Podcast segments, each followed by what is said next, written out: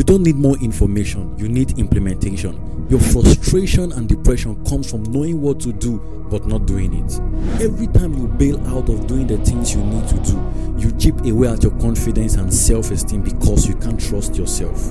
This has nothing to do with the fact that you aren't trying hard enough or want it bad enough. It's down to experiential avoidance.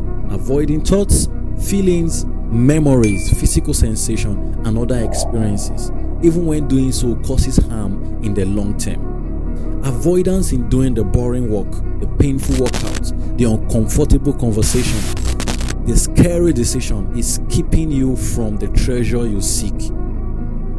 The Life Upgrade Shortcast.